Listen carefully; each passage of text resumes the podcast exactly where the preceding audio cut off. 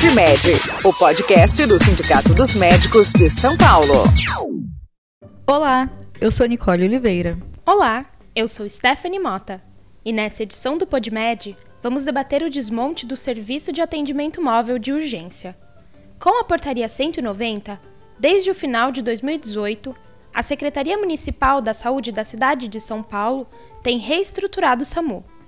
O que o secretário da Saúde do município chama de reorganização do serviço, na verdade é um desmonte, pois as bases estratégicas estão sendo fechadas, enquanto as equipes estão sendo transferidas para outros locais. O Cimesp tem recebido dezenas de denúncias de que as estruturas são precárias e tem investigado o caso de perto. No dia 27 de março, Gerson Salvador participou de uma reunião de trabalho da Comissão de Saúde da Câmara Municipal de São Paulo, que está averiguando a reestruturação do serviço. Gerson é diretor do Cimesp e deu testemunho do seu trabalho diário com as equipes do SAMU. Eu atuo no socorro da Universitária da USP né? e a gente tem contato diário com pessoas do SAMU. Uma breve história, ontem, por exemplo, eu estava de plantão e chegou em 10 minutos um paciente de 45 anos, que estava dirigindo seu carro e teve um infarto extenso na cidade de Jardim. E ele chegou e foi atendido, né, porque ele estava numa região assistida, próximo a uma base, e ele chegou em menos de 30 minutos do hospital, gente fez uma trombose, e esse paciente está vivo hoje, um pai de família que vai ter condições em poucos dias de retornar ao seu lar. É, se não tivesse ali próximo uma base, uma ambulância é, próxima para atender essa pessoa, ele estaria morto hoje. Os colegas têm mandado fotografias em mais dos locais que estão apresentando para eles como alojamento né, durante os seus plantões. São locais de 2, 3 metros quadrados, eventualmente, nos porões dos hospitais, sem, sem um banheiro para tomar banho, sem um local para se higienizar adequadamente. E aí se fala que as bases são modulares, aí se desqualifica as bases atuais que, pelo relato que, que chegou a gente, tem servido para as pessoas minimamente para terem um espaço para fazer sua higiene pessoal, um local de. O enfermeiro do SAMU, Alexandre Ag, também esteve presente na reunião para contar quão precários são os lugares nos quais as bases foram alocadas. A outra questão que foi já colocada aqui são as bases totalmente insalubres estão sendo colocados em situações que eu não tenho nem palavra para dizer. Né? O senhor falou de dois por três, tem locais menores. A gente tem local onde o necrotério é do lado da base. A gente tem local onde não tem a mínima condição. Em situações de risco iminente à vida, Gerson e Alexandre, respectivamente, explicam que o tempo de resposta dos chamados é fundamental para um adequado desenvolvimento do quadro. Cada minuto que acrescentar em relação ao tempo né, uma ambulância chegar para a atenção pré-hospitalar, são pessoas que estão sendo condenadas à morte. O tempo de resposta vai aumentar. Mundialmente, o tempo resposta dentro da, da hora de ouro, ela diz o seguinte, que você precisa atender mais rapidamente a pessoa quando ela está numa situação de sofrimento e o caso mais complicado é a parada cardiorrespiratória. Esse tempo vai aumentar com essa descentralização. Não está tendo um estudo epidemiológico da situação dentro da cidade. Isso significa que muitas vezes a gente vai estar mais longe de quem precisa. Com o desmonte, as ambulâncias também passam a atender com o sistema de espelhamento, outra questão explicada aos vereadores de São Paulo pelo enfermeiro. Algumas ambulâncias trabalharão, isso é aberto, isso pode ver no Diário Oficial, não sou eu que estou falando, né?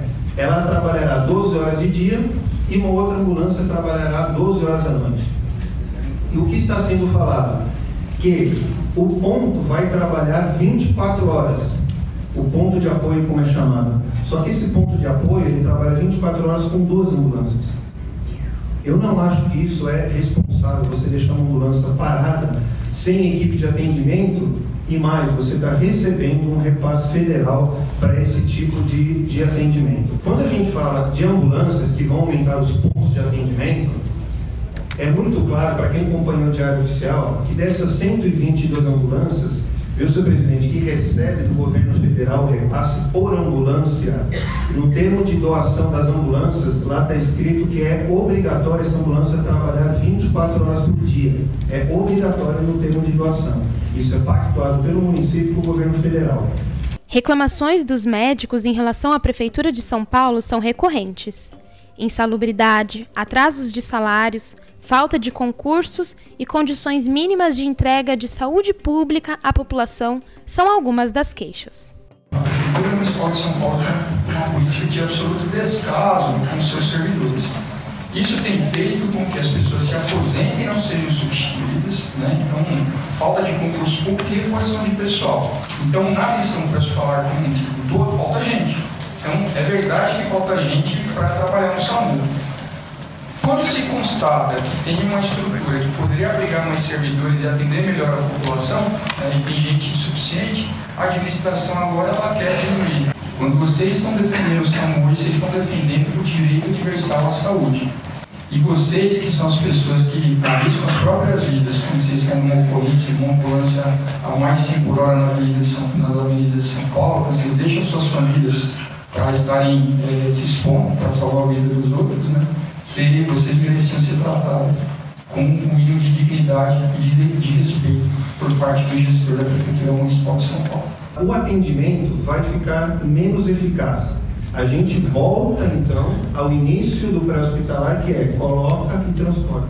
E não faz nenhum tipo de atendimento para essa vítima. O médico do SAMU, Laelcio Ramos dos Santos, explica que os primeiros estudos técnicos para a criação do serviço já abordavam as premissas do rápido atendimento e disponibilidade.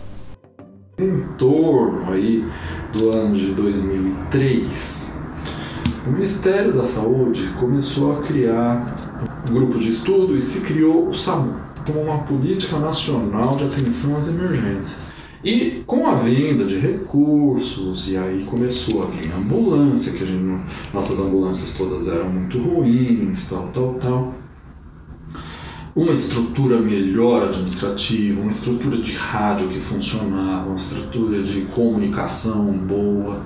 Então, para o tempo-resposta, você precisa estar perto de onde as emergências acontecem, tá? Então, começou a se mapear é, a cidade de São Paulo com os pontos onde a maior parte das emergências aconteciam. Né?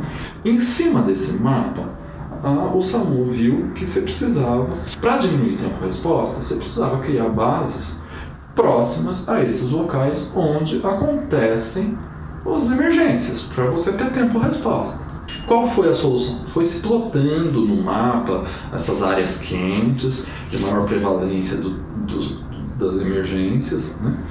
e vamos colocar bases nesses vamos criar bases nesses locais. Na contramão do desmonte e da falta de respaldo da Secretaria Municipal da Saúde, os profissionais do SAMU de São Paulo continuam trabalhando para entregar um atendimento pré-hospitalar de qualidade à população. E cada um que está aqui no serviço é, tem dentro de si essa, essa gana de salvar vidas. A gente tem um slogan dentro do SAMU que a gente fala que nada é mais importante do que salvar uma vida. E eu tenho medo que isso a gente comece a não fazer, porque nitidamente a política que foi colocada para a gente vai somente espalhar um monte de ambulância que a gente não conseguirá dar o um atendimento adequado para as nossas vítimas. Só para concluir, todo mundo sabe que em situação de perigo é do 92 e o SAMU a que recorrer nesse momento crise tão grave.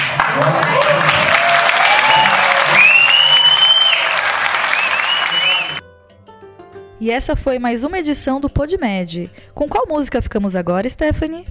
Vamos ouvir agora a canção They Can't Take That Away From Me, interpretada por Billie Holiday. Até o próximo PodMed! Para acompanhar as últimas notícias do sindicato, acesse cimesp.org.br e curta a página do Cimesp no Facebook.